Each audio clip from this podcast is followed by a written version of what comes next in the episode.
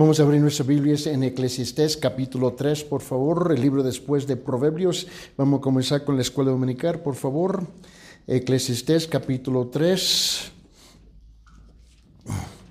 Y hemos estudiado desde el versículo 1 hasta el 22, lo hemos leído varias veces y ahora lo que queremos es enfocarnos en el versículo 9 al 11, en Eclesiastés capítulo 13, del versículo 9 al 11.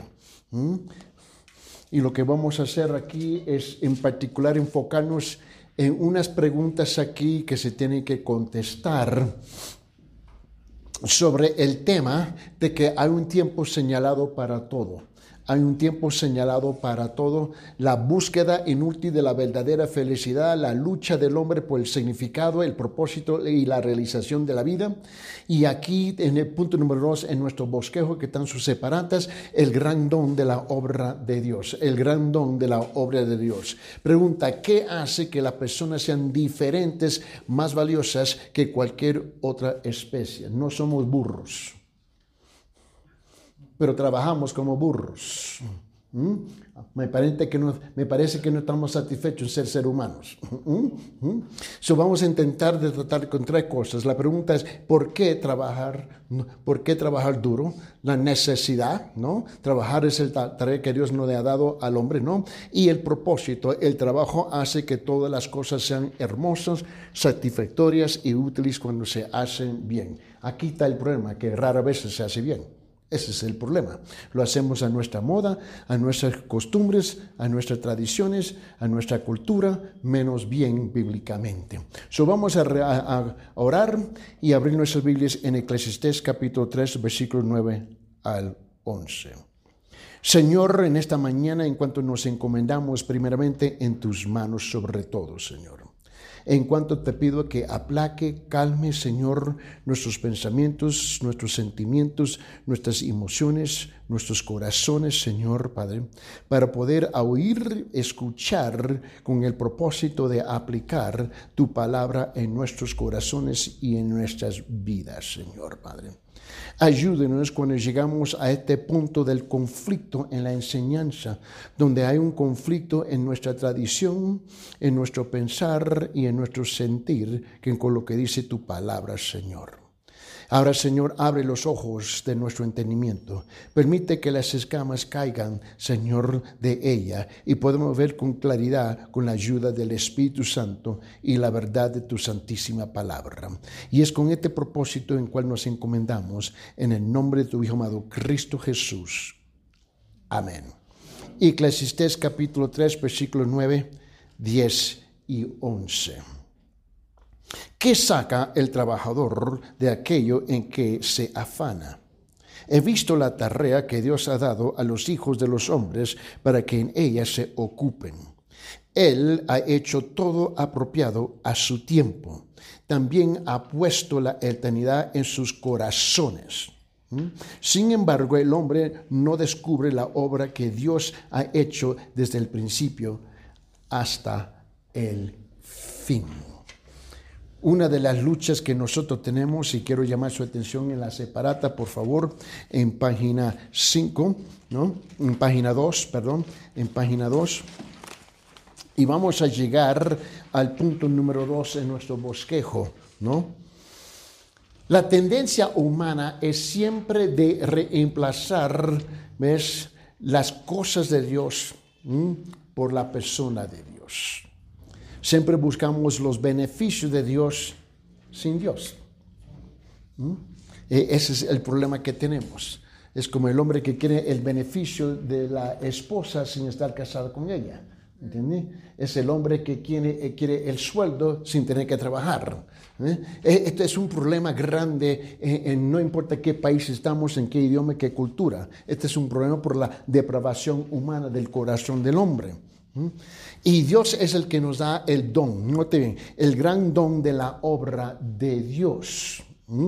So él dice, ¿qué saca el trabajador de aquella en que se afana? ¿No? So, note la pregunta, que ¿qué hace las personas que sean diferentes, más valiosas que cualquier otra especie? Pero me parece que nos hemos convertido en los burros, ¿no? Es igual como el animal literalmente, que lo tienen este, con un chicote y lo tienen y lo están este, chicoteando, trabajando 8, 9, 10, 12, 15, 16 horas y actuamos igual nosotros. Y la verdad es que no confiamos en el Señor. Es mi trabajo, mi trabajo, mi trabajo. Van más convertirla en una canción, mi trabajo el creyente orando, llorando, chillando que no hay trabajo. Y orando el Señor, Señor, dame un trabajo. Y por fin le da el trabajo y luego le culpa al Señor por el trabajo. No te puedo servir por mi trabajo. ¿Así no es? ¿O estoy mintiendo? So, convertimos la bendición en una maldición y le echamos la culpa al Señor que supuestamente nos entregó la bendición, que ahora es una maldición. ¿Esa no es la queja? ¿Mm? Y la razón número uno para la mayor parte de los creyentes por qué no le pueden servir al Señor es mi trabajo. Mi trabajo. Y mi oración es, Señor, quítale el trabajo. Y yo literalmente hago esas oraciones, Señor, déjalo desempleado. Déjalo en la calle, que cuando caiga por fin sus rodillas y puede fiarse arriba, a quien él depende, va a descubrir realmente que él te ha reemplazado con la bendición y el regalo que tú le has dado. So, tenemos un mal entendimiento cuando él dice aquí en versículo 9, ¿qué saca el trabajador de, aquella, de aquello que se afana? ¿Mm? Dios nos ha creado con la capacidad, segundo, hacer algo que es productivo y beneficioso tanto para nosotros como para los demás. Todo lo que Dios hizo en su infinita sabiduría tiene un propósito. Pero la intención de Dios para la obra del hombre, ¿no? Tiene un propósito superior. Ahora, a mí me gusta siempre hacerle la pregunta a la gente, ¿por qué está trabajando? Por necesidad. Que es la respuesta más, y escúcheme bien, se van a molestar de antemano, que es la razón más estúpida que existe. Porque si analizamos bien la sociedad, todas las justificaciones del pueblo es necesidad, ¿cierto? Cada día enciendo el noticiero y siempre tienen ahí en Lima, en la pantalla, por lo menos en 10 minutos el noticiero te van a, te van a repasar, te van te van a hablar mínimo de 20 asaltos, homicidios, etcétera, etcétera, etcétera. ¿Y cuál es la respuesta cada vez que se acerca un reportero a, a una persona? ¿Y por qué? Necesidad. Un par de semanas atrás estaba un hombre en la calle, ¿eh? en la autopista en Lima, vendiendo su producto y viene el reportero, Señor, ¿no sabe que es peligroso? Sí, por mi necesidad. Cinco minutos después vino un camión y se lo llevó. Hemos exaltado la necesidad sobre el Señor. La necesidad es nuestro Dios, donde podemos justificar cualquier disparate posible por necesidad. ¿Por qué robaste? Mi necesidad. Ese es el lema, ¿no? Mientras que mantenemos tres banderas floteando en el aire, siempre no hay, no tengo y no puedo, ¿verdad? Pero mi necesidad. Y se nos olvida que el Señor es el que se encarga de su necesidad. Decimos que creemos en Dios, pero la verdad es que no creemos en Dios. Es fácil sentarse en el culto, en la iglesia, alabar, levantar manos, gloria a Dios, aleluya, amén, sí yo creo, y el pastor está predicando, amén y amén, pero el lunes nos levantamos y nos desconectamos completamente de la palabra del Señor. Con razón andamos confundidos y los creyentes andan igual como los paganos felices, actuando, pensando igual. Permíteme por un momento y vaya conmigo, por favor, en Mateo capítulo 6. En Mateo capítulo 6, por favor. Dice, no, hermano Eddie, tú no entiendes nada. Es que yo tengo que pensar qué cómo voy a poner un techo sobre, sobre la cabeza de mi familia, agua, bebida, comida, vestimiento. ¿No? Yo creo que es lo más básico en la vida, ¿no? ¿No? Techo, comida, vestimento. Yo creo que es lo más básico, ¿no? Pero mira la actitud de Dios, donde nos viene a traer una bofetada, porque Él dice en Mateo capítulo 6, en el versículo, y comenzando en versículo 25, dice, por eso os digo, no os preocupéis o no os afanéis, depende de qué versión de la Biblia tú tienes. Versículo 25, Mateo 6. Por eso os digo, no os preocupéis por vuestra vida, que comeréis o que beberéis, ni por vuestro cuerpo que vestiréis. Que es la cosa más básica de la vida. ¿No? Pero así no es que no, no justificamos toda nuestra desobediencia, ni necesidad.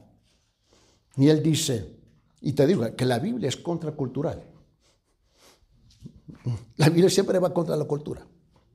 Y él dice, no es la vida más que el alimento y el cuerpo más que la ropa. Versículo 26. Mirad las aves del cielo que no siembran, ni ciegan, ni recogen en graneros. Sin embargo, vuestro Padre Celestial las alimenta.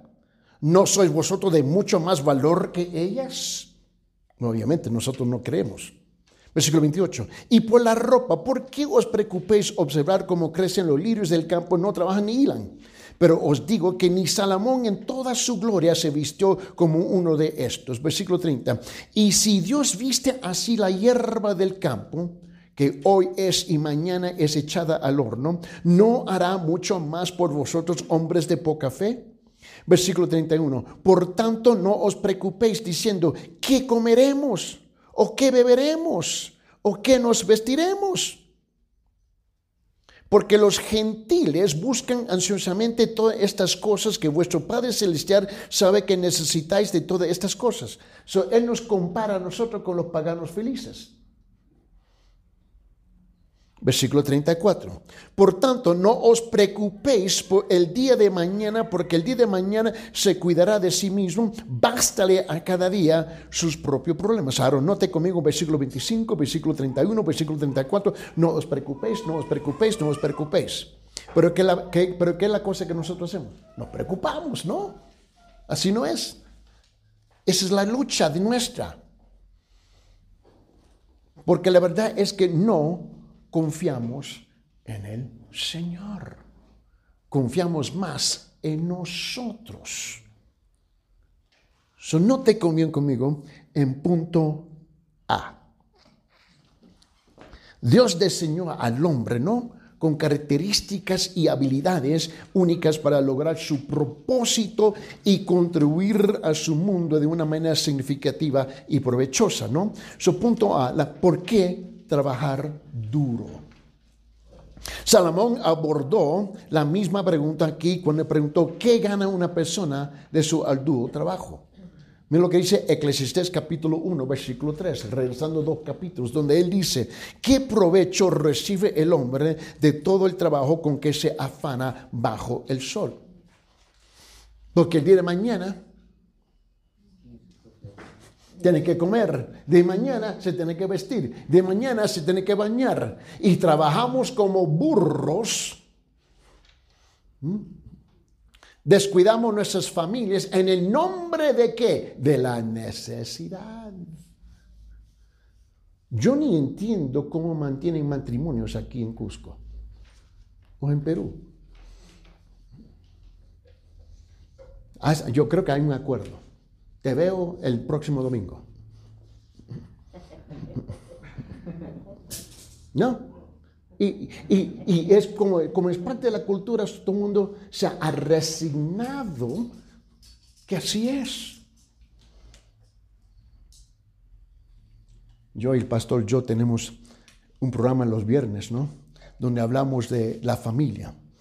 Y el, el programa más popular es el día viernes cuando viene el pastor Joe. Porque toca un nervio donde vamos directamente a la garganta del asunto. Donde la gente la semana me manda, preguntas, pero Pero es que necesito, necesito mi necesidad. Yo estoy hasta acá. Mira, yo creo que voy a morir en Perú escuchando la última palabra, mi necesidad. La mía va a ser mi necesidad de apartar por fin.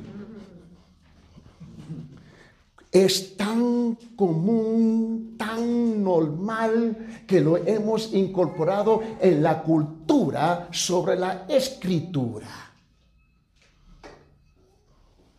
So, luchamos y luchamos y luchamos como burros. Ganamos, ganamos gastamos, gastamos y repetimos un ciclo vicioso, trabajando 12 horas al día como si fuera algo normal. La mayor parte del mundo, yo he estado por toda parte del mundo, no funciona como Perú. Y aquí estamos resignados por de facto, tenemos la esclavitud legalizada y peor, abrazada, adorada, exaltada. Versículo 3, Eclesiastés capítulo 1. ¿Qué provecho recibe el hombre de todo el trabajo con que se afana bajo el sol? Su respuesta anterior a la pregunta fue esta. El hombre no gana absolutamente nada nada de valor duradero de todo su arduo trabajo aquí en la tierra. Todo, todo no tiene sentido, está vacío y es inútil. Este esta es la respuesta de Salomón, el hombre más sabio. Esta vez cuando hizo la pregunta le consideró desde una perspectiva diferente. Por lo tanto, su respuesta fue diferente, que marcó la, ¿qué marcó la diferencia? ¿Qué transformó el trabajo del hombre de ser algo sin sentido y vano a algo que tenía un gran significado y valor? No te la preguntas. El factor transformador, que revoluciona nuestro trabajo es Dios. Cuando omitimos a Dios de nuestra vida, todo lo que hacemos está finamente vacío. Pasamos nuestros días trabajando por dinero para comprar comida, para ganar fuerza y para hacer más trabajo, todo para ganar más dinero, el ciclo sigue y sigue y sigue. Cuando miramos nuestro trabajo eh, y, el, trabajo y esfuerzo bajo esta luz, nos convertimos en nada más que otro animal, moliendo el molino, simplemente llenando un lugar en la tierra. Pero cuando Dios se agrega a la, a la ecuación, cuando Dios se convierte en el foco de nuestra existencia, nuestro trabajo se convierte en algo de valor y significativo. Contribuye una gran medida a nuestra satisfacción y realización en la vida. Todas las personas que yo le hago la pregunta aquí, ¿por qué está trabajando tantas horas? Y hasta la fecha, ya vamos caminando tres años aquí, me dicen, necesidad. Y con el comienzo a pescar un poquito más debajo del pellejo. Necesidad. Si pudiera hacer otra cosa, ¿lo, hubiera, lo, haría? Sí. ¿Qué? Y me dicen, otro trabajo con 12 horas al día, igual. Hmm. Y cuando hablo con los creyentes es igual. Tú sabes la palabra famosa que usa pastor Joe mucha es, ¿por qué estamos tan desconectados de la palabra? ¿Por qué? Porque estamos desconectados de la palabra. La respuesta, mira, la respuesta es obvia en la pregunta. Porque no creemos. Salomón pasó los primeros ocho versículos de este capítulo explicando que las experiencias de la vida son elaboradas por Dios para lograr sus propósitos para la, para la vida humana todo en su infinita sabiduría y providencia. Nuestro trabajo es una de estas experiencias, una de estas estaciones de la vida. Dios nos designa para plantar y cosechar, por supuesto. Dios nos designa para construir y derribar, por supuesto. Dios nos designa para recoger y dispersar piedras, por supuesto. Dios nos designa para coser y romper, por supuesto. Dios nos designa para guardar y tirar, por supuesto. Todo tiene su tiempo. Todo esto implica trabajo. Todo esto y mucho más están involucrados en el plan de Dios para nosotros. Note la transformación que, que esta perspectiva produce en los siguientes cinco versículos. So, vamos a rezar capítulo 3, versículos 10, 11, 12, 13, 14. Eclesiastés, comenzando con versículo 10, versículo capítulo 3. He visto la tarea que Dios ha dado a los hijos de los hombres para que en ella se ocupen. Él ha hecho todo apropiado a su tiempo. También ha puesto la eternidad en sus corazones. Sin embargo, el hombre no descubre la obra que Dios ha hecho desde el principio hasta el fin. Sé que no hay nada mejor para ellos que regocijarse y hacer el bien en su vida. Además, que todo hombre que coma y beba y vea lo bueno en todo su trabajo, ese es don de Dios.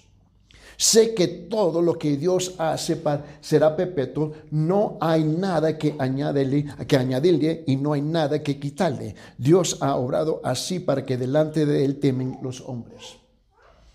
Ahora, en un minuto esto va a tener sentido. Pero le quiero mostrar algo. Punto B, donde quiero llegar. La carga. Esa es la palabra, necesidad. Bíblicamente en el Antiguo Testamento esa palabra se usa utilizando un animal exclusivamente, donde el hombre se desconecta del animal y deja el animal a cargar todo el peso al punto de abusar del animal. en hebreo, donde nosotros sacamos la palabra en español necesidad nos convertimos en los animales. Pero en esta perspectiva nos desconectamos de Dios. Dependemos más en nuestra astucia, habilidades, que en el Señor. Eso dice aquí punto B la necesidad carga. Trabajar es la tarea que Dios le ha dado al hombre. Eso es cierto.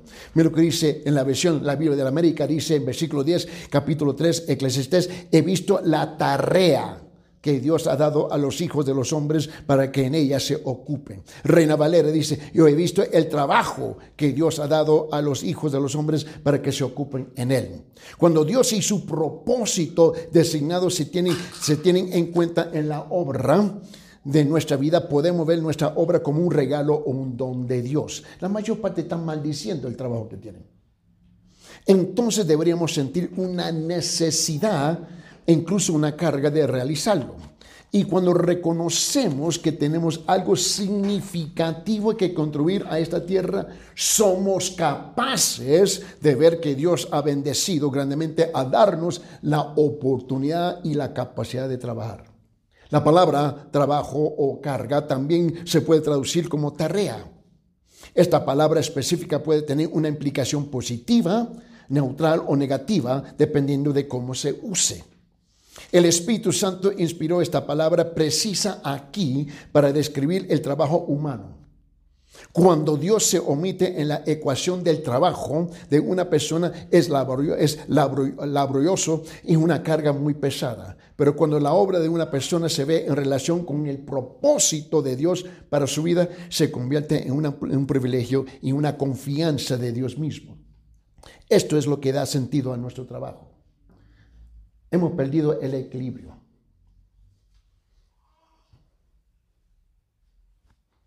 Esto es lo que se convierte un trabajo en un llamado. Convierte una obligación en una oportunidad. Convierte una carga en una bendición. Convierte un disgusto en una delicia. Convierte una tarea secular en una confianza sagrada. Pero la verdad, si te hago la pregunta hoy día individualmente, ¿cuántos de ustedes me pueden decir que su trabajo es un llamado? ¿Cuántos de ustedes me pueden decir que la obligación que tú tienes es una oportunidad? ¿Cuántos de ustedes me pueden decir que su carga es una bendición? ¿Cuántos de ustedes me pueden decir que su disgusto es una delicia? ¿Cuántos de ustedes me pueden decir que su tarea secular es una confianza sagrada? El trabajo que tú tienes es el mecanismo, el instrumento, la herramienta, el vehículo que Dios usa para financiar tu ministerio en su obra Pero así tú no lo ves. Lo ves exclusivamente comida, ropa, bebida, techo. No tenemos la perspectiva bíblica. Tenemos exclusivamente la perspectiva cultural y no escritural. Además, cuando el enfoque de nuestro trabajo está en Dios, podemos ver que Dios ha equipado con las habilidades necesarias para llevar a cabo el llamado de Dios. Las diversas habilidades que, que se nos dan son una maravilla del diseño creativo de Dios. Considera las habilidades especiales que algunos tienen. Habilidades empresariales o profesionales habilidades técnicas o mecánicas, habilidades matemáticas o científicas, habilidades de carpintería o construcción, habilidades médicas o legales, habilidades de liderazgo o organización, habilidades de enseñanza o predicación, habilidades de musicales o verbales, habilidades de crianza o entrenamiento, habilidades artísticas o creativas. Todos nosotros tenemos habilidades, todos nosotros tenemos talentos, todos nosotros tenemos dones. Algunos tienen uno, todo el mundo tiene uno por lo menos, mínimo. La mayor tiene más que uno y la mayor hace nada con ella. Así no es. Que la cosa más que nosotros queremos, más tiempo. Pero es que la cosa que más eh, mal gastamos, tiempo. Hable con un hombre o una mujer que está en su lecho, que se está muriendo, pidiendo más tiempo. La cosa más que tenemos es tiempo, pero la cosa que más gastamos es el tiempo. Tenemos más dones, talentos y, mira, mira, habilidades y no lo usamos al máximo para la honra y la gloria del Señor. Note conmigo, Dios nos, nos, da o nos da poder para hacer la obra que Él llama o pretende que hagamos. ¿Cuántos de nosotros hemos orado? Le hemos pedido al Señor, antes que fuiste a la universidad a estudiar, Señor, ¿es tu voluntad que yo, vaya a la universidad? No, que la cultura demanda. ¿O estoy mintiendo? Tomas una carrera Después que tú se gradúa, titulado, Señor, bendice mi labor, mi esfuerzo, mi estudio. Pero nunca le pediste si Dios quería que fuera médico, abogado, ingeniero.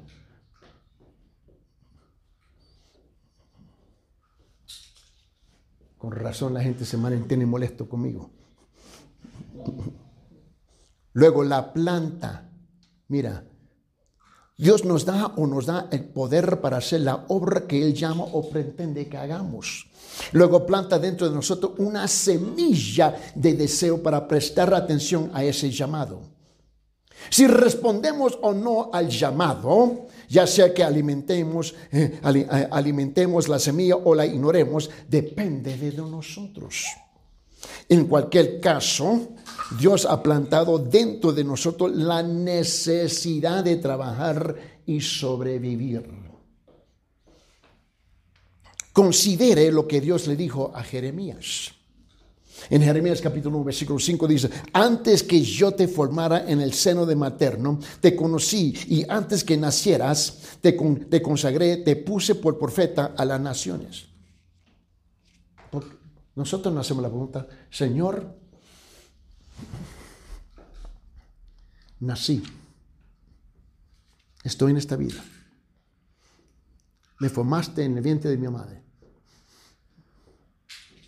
pero ¿con qué propósito? Esa es una pregunta que hacemos. Vemos la cultura, la sociedad que nos rodea, las expectativas culturales se espera que yo vaya a estudiar, se espera que yo vaya a hacer esto y esto y esto y esto y esto y esto. Y nunca hablamos con todo mundo y el mundo menos con Dios.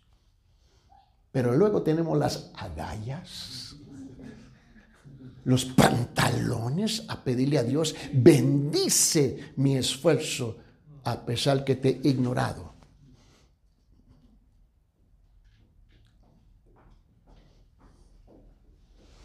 Piense conmigo en sus separatas.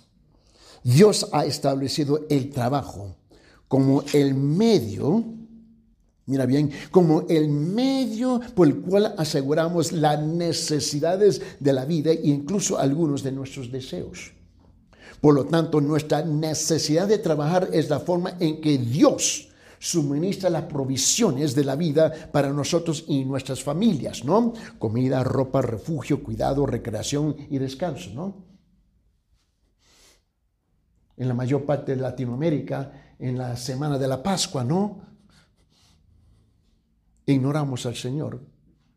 Porque es nuestra costumbre, lo ignoro cada domingo también, ¿verdad? Por eso es la semana ir a la playa, ¿no? Es la, semana para las vacaciones. Ve las agallas del hombre. Queremos los beneficios de Dios, pero sin Dios. El hombre que quiere el beneficio de la mujer sin casarse con ella. Y lo hacemos en el nombre de Jesús. En Primera Tesalonicenses, por favor, en capítulo 4, note lo que dice aquí. En Primera Tesalonicenses, aquí el apóstol Pablo nos dice algo. Escuche la voz del apóstol Pablo, ¿no? Y escuche la voz del Espíritu Santo en la voz del apóstol Pablo. En Primera Tesalonicenses, capítulo 4, versículo 11, 12, él dice, y a qué tengáis por vuestra ambición a llevar una vida tranquila y os ocupéis en vuestros propios asuntos y trabajéis con vuestras manos tal como hemos mandado a fin de que, que, os, conduzcáis honradamente para con los de afuera y no tengáis necesidad de nada. En 2 Tesalonicenses, más adelante, capítulo 3, versículo 10, él dice, porque aún cuando estábamos con vosotros os ordenamos esto, si alguno no quiere trabajar, que tampoco coma.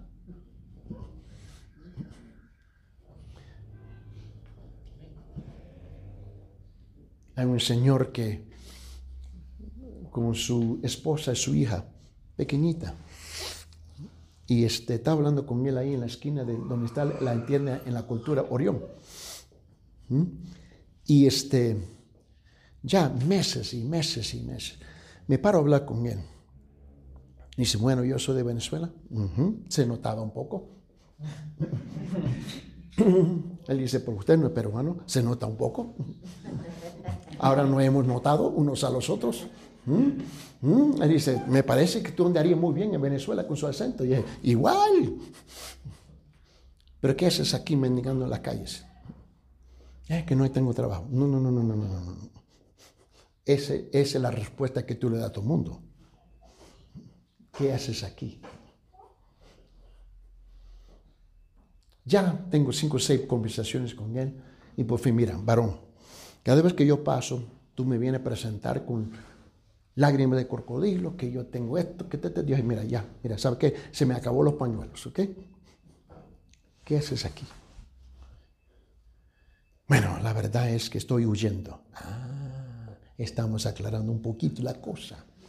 Mm, ajá, ¿me imagino de Venezuela? Sí. Es que con amigos hice un delito y la ley está detrás de mí.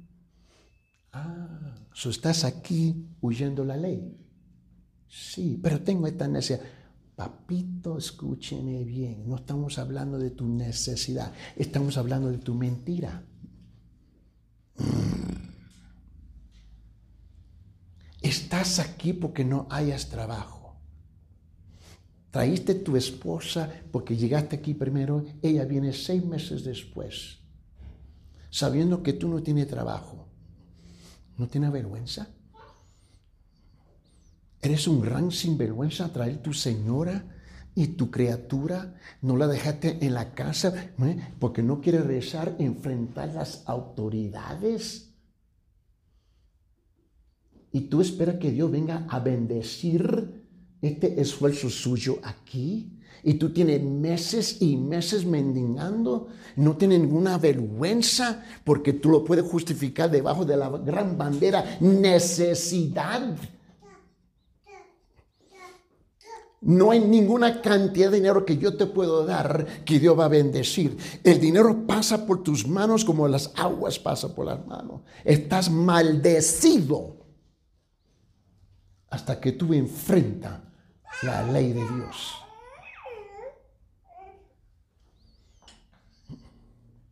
Señor, nadie me habla así. Yo no soy nadie. Yo soy tu aguijón. Pero justificamos todo debajo de la bandera. Necesidad. Y la gente, qué pobrecito, qué pobrecito, qué pobrecito. Y nosotros somos parte del problema. ¿Dónde está tu corazón? Mi corazón está en la palabra. Tú quieres bendecir lo que Dios ha maldecido. Tú quieres amar lo que Dios odia.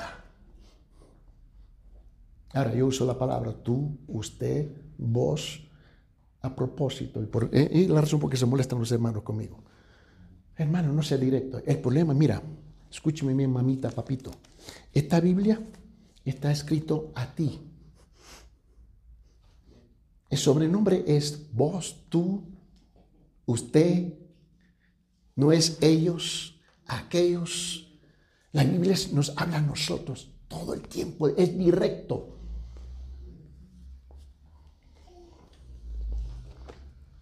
So él dice en 2 Tesalonicenses capítulo 3, versículo 10, porque aun cuando estamos con vosotros os ordenamos esto, si alguno no quiere trabajar, que tampoco coma.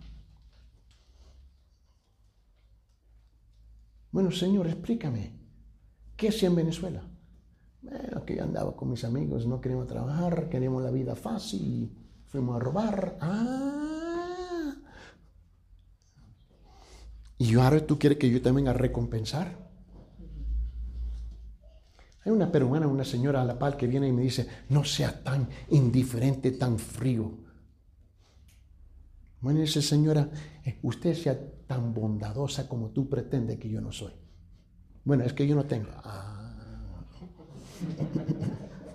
Mientras que ella estaba entrando en Orión para comprar.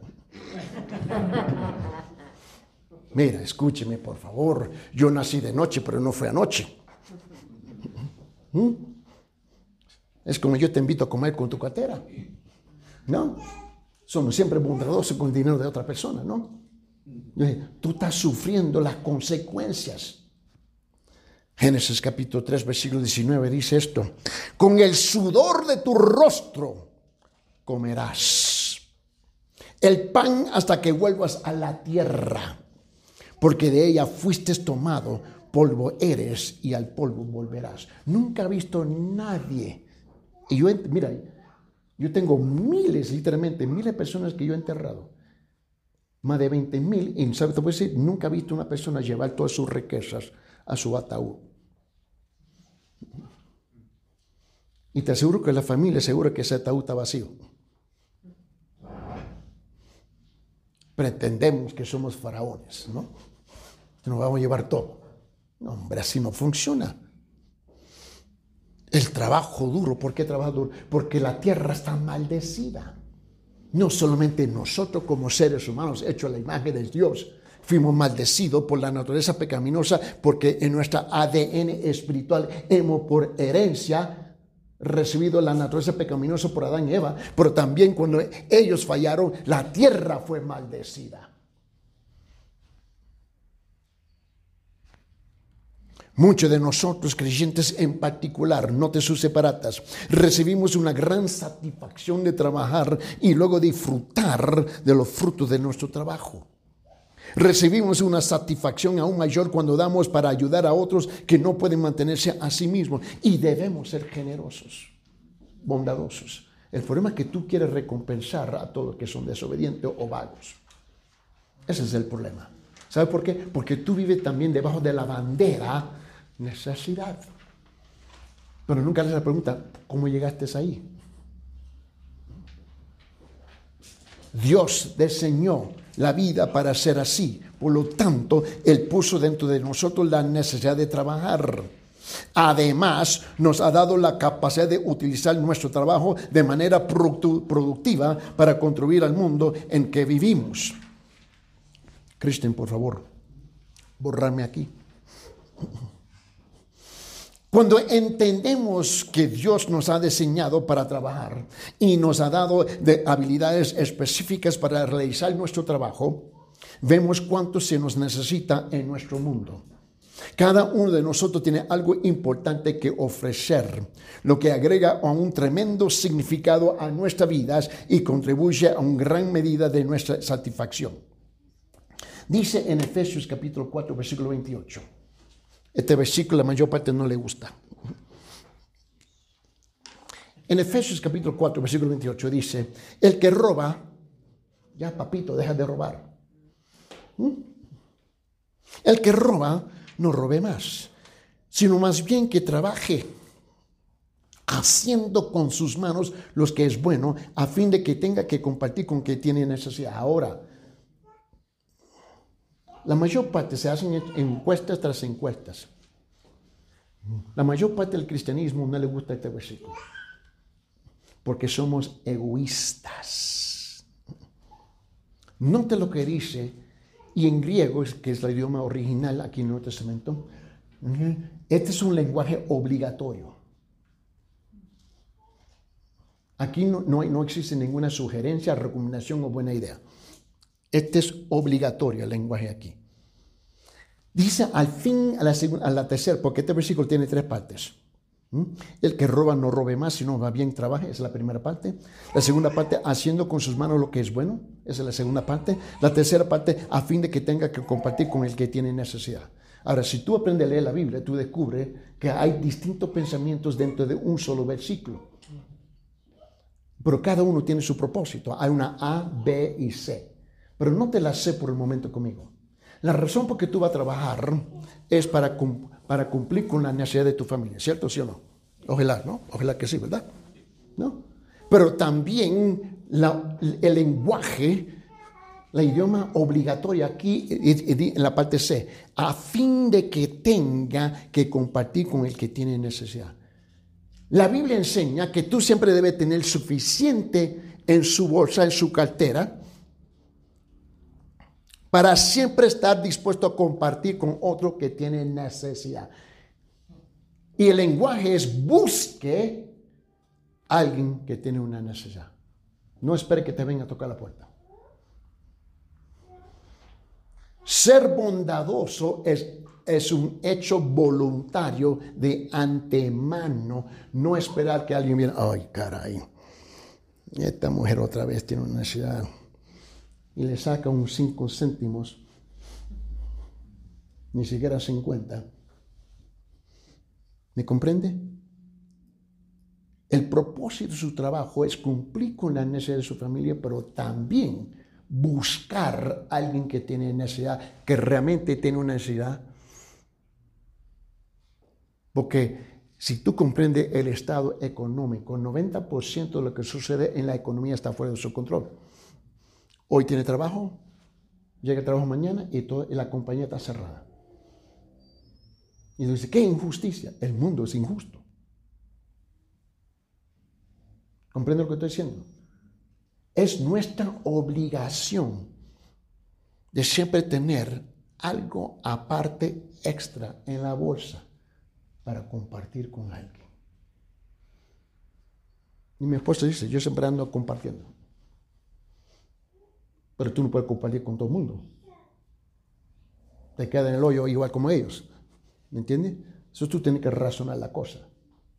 Pero el problema es que cuando él hace la pregunta aquí en versículo 9, ¿no? Cuando él nos hace la pregunta aquí, y mira bien cómo lo hace, dice, ¿qué saca el trabajador de aquello en que se afana. Mira, mira, bien. ¿Qué saca el trabajador de aquello en que se afana? Y luego en Eclesiastés capítulo 1, versículo 3 dice, que provecho recibe el hombre de todo el trabajo con que se afana bajo el sol. En Perú, aquí por lo menos,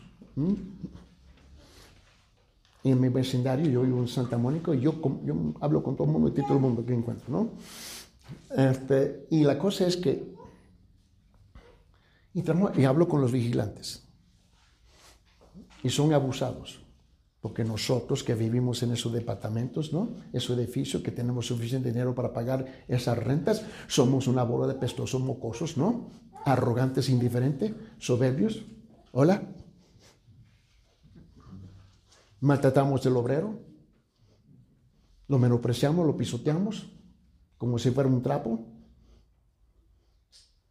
Y me metí en un pleito con el comité de la Junta Directiva del edificio, a mí no me importa, yo se la canto en la cara, son indiferentes, pestosos, mocosos, igual como cualquier otro animal que existe en la tierra.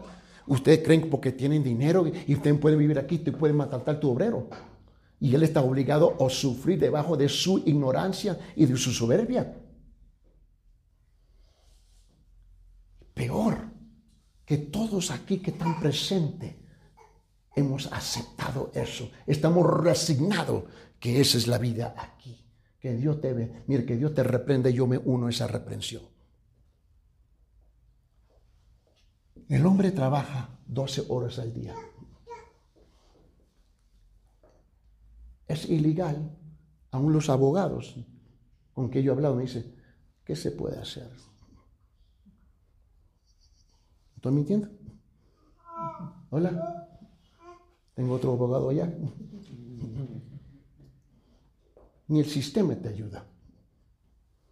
O el hombre trabaja 7 o 12 horas al día y trabaja 6 días.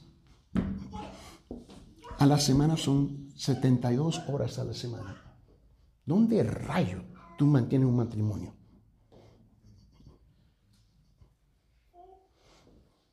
Pero tengo que trabajar porque si no me corren. Mija, no te preocupes que te corren, usted corre. Cuando el pueblo decide levantarse, se pone un paro a estos abusos aquí.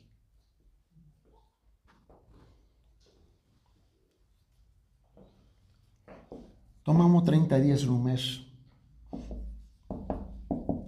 24 horas al día. Estamos hablando de 720 horas en un mes. ¿Mm? Si trabajo cuatro semanas, ¿no?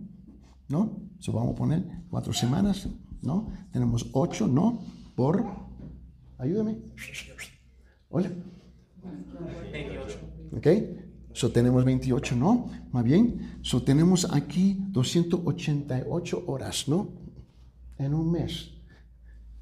Que resta de 120 horas y qué del mes que hay cinco semanas. ¿Mm?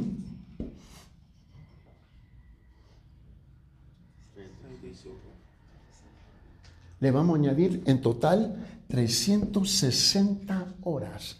Son horas de 120 horas, 360 horas. Mitad de su tiempo está en el trabajo. Todos los vigilantes donde yo vivo caminan una hora de su casa para llegar ahí.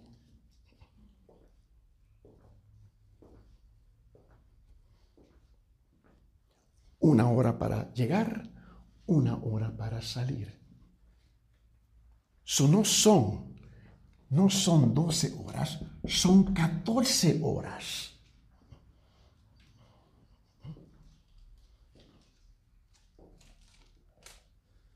No conocen sus esposas. La, calle, ese sistema escolar que tenemos que es injusta desde el principio al fin, educando a nuestros hijos y salen como paganos felices. Tu padre, madre,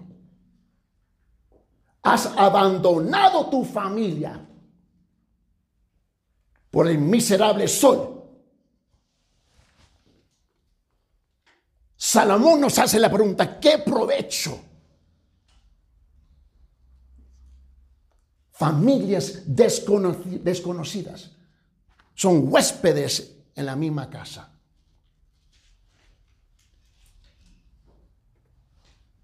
Más de mitad de su tiempo está fuera de la casa. Olvídate de dormir. Olvídate de las otras cosas.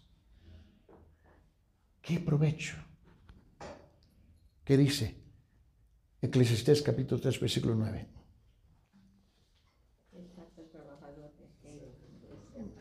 ¿Mm?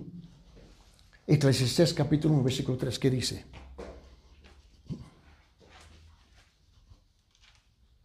¿Mm? ¿Qué provecho recibe el hombre de todo el trabajo con que se afana bajo el sol? Lo que hemos hecho por de facto, hemos establecido la esclavitud legalizada. La razón por qué no le sirve al Señor, no le sirve a su obra, no le sirve a su iglesia, porque tampoco ni le sirve a tu familia.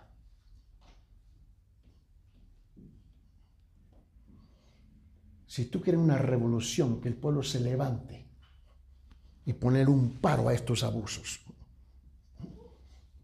¿qué tenemos? Pero es aceptable, porque ha sido abrazado. Y los empresarios abusan de sus obreros, porque aquí, ¿quién se puede desquitar con el otro? Es un sistema.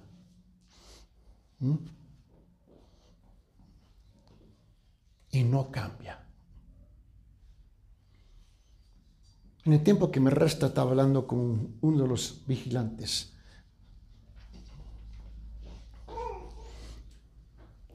Me pidió, pastor, ore por mí, mi esposa se quiere divorciar, tengo cuatro hijos y casi no lo veo. ¿Y por qué? Por esto. Varón, deje el trabajo. Es que tengo necesidad. Dame una pregunta.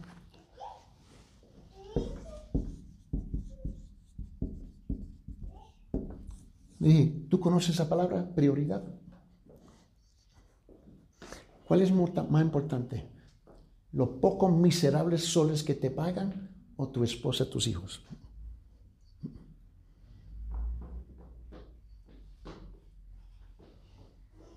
Dice, bueno, yo dije, con razón no puede decidir. Un corazón dividido no funciona muy bien. So, así estamos semana tras semana y él estaba un día llorando. Que... Y peor, mi esposa ha estado conmigo hablando con los vigilantes. Cuando el miserable obrero decide no llegar al trabajo y tú trabajaste de las 7 de la mañana hasta las 7 de la noche y el otro ni llama, ni llega o dice, no, no me siento bien, pues la compañía está obligado a trabajar el segundo turno y trabaja 24 horas. Y al fin de mes le regalan 100 soles más.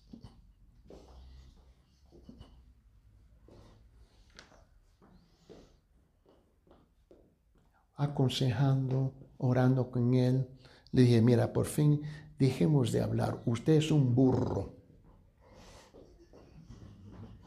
Él no esperaba ese lenguaje de mí, pero vale más, tú actúas como un burro, te voy a llamar burro. No hay otra cosa que tú puedes ser. Su hijo tiene problemas en la escuela, su hija tiene problemas en la escuela, problemas por toda parte. Por fin que un día me dice, voy a dejar el trabajo. Y literalmente ese día lo dejó. Y dice, no te preocupes, siempre te van a reemplazar. ¿Tú crees que tú eres tan importante en tu trabajo? ¿En serio? Tú te esfuerzas, te esfuerzas, te esfuerzas.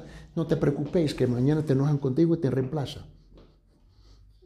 Y entregaste toda su energía, su fidelidad, su libertad del trabajo, mientras que ignoraste tu familia. Ignoraste a Dios, en cual tú pretendes declamarle. Solo hombre se fue. Meses pasan Estoy saliendo del canal un día ahí en Macaballe. Alguien me está llamando, yo estoy, ¿qué me está llamando? Yo buscando. Y en la carretera está un hombre con una carreta bien grande, empujando, vendiendo verduras, frutas, etc. Y yo, ¿conmigo? Sí, pastor. Yo. Y voy acercándome. Ah, es el vigilante. Y él me dice,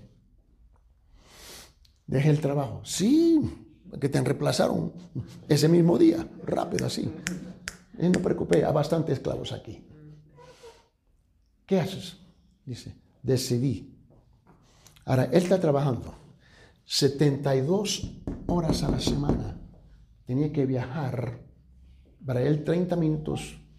Eso son dos horas, una, añadiendo una hora más, ¿no? Al día. Serán 13 horas.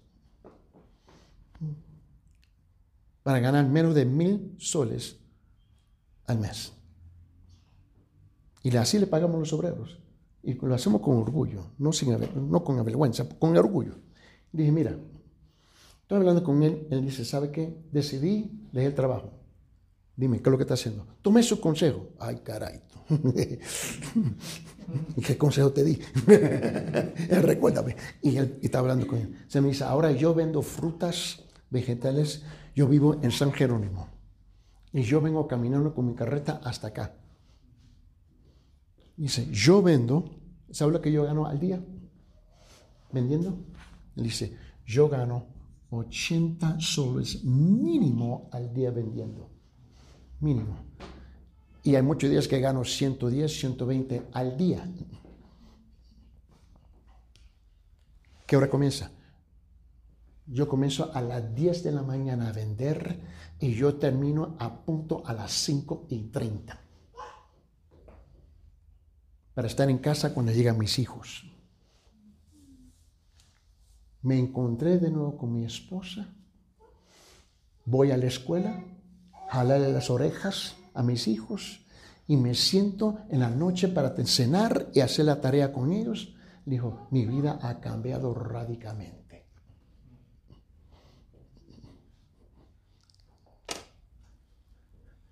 ¿Ves? Es una pregunta.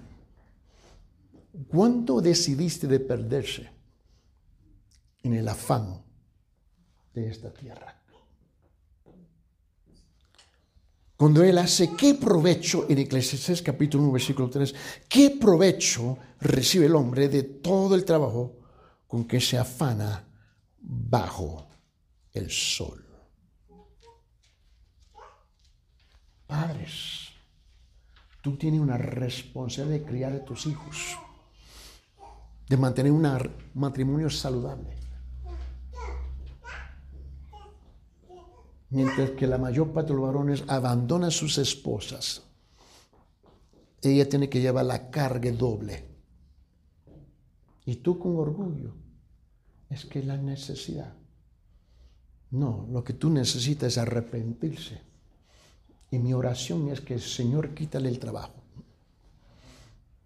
Quítale el trabajo que aprende a llorar de rodillas y reestablecer las prioridades bíblicas en su hogar, en su matrimonio, con sus hijos, en su familia.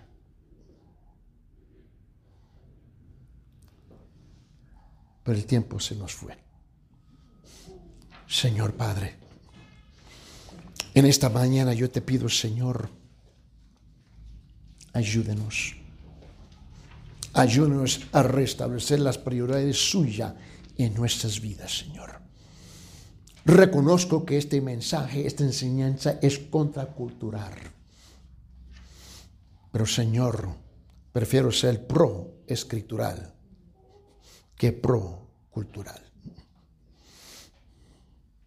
Hemos creado hijos que no conocemos hijos que se van de la casa resentidos. Y ahora ellos repiten los mismos errores que nosotros. Hijos trabajando como esclavos.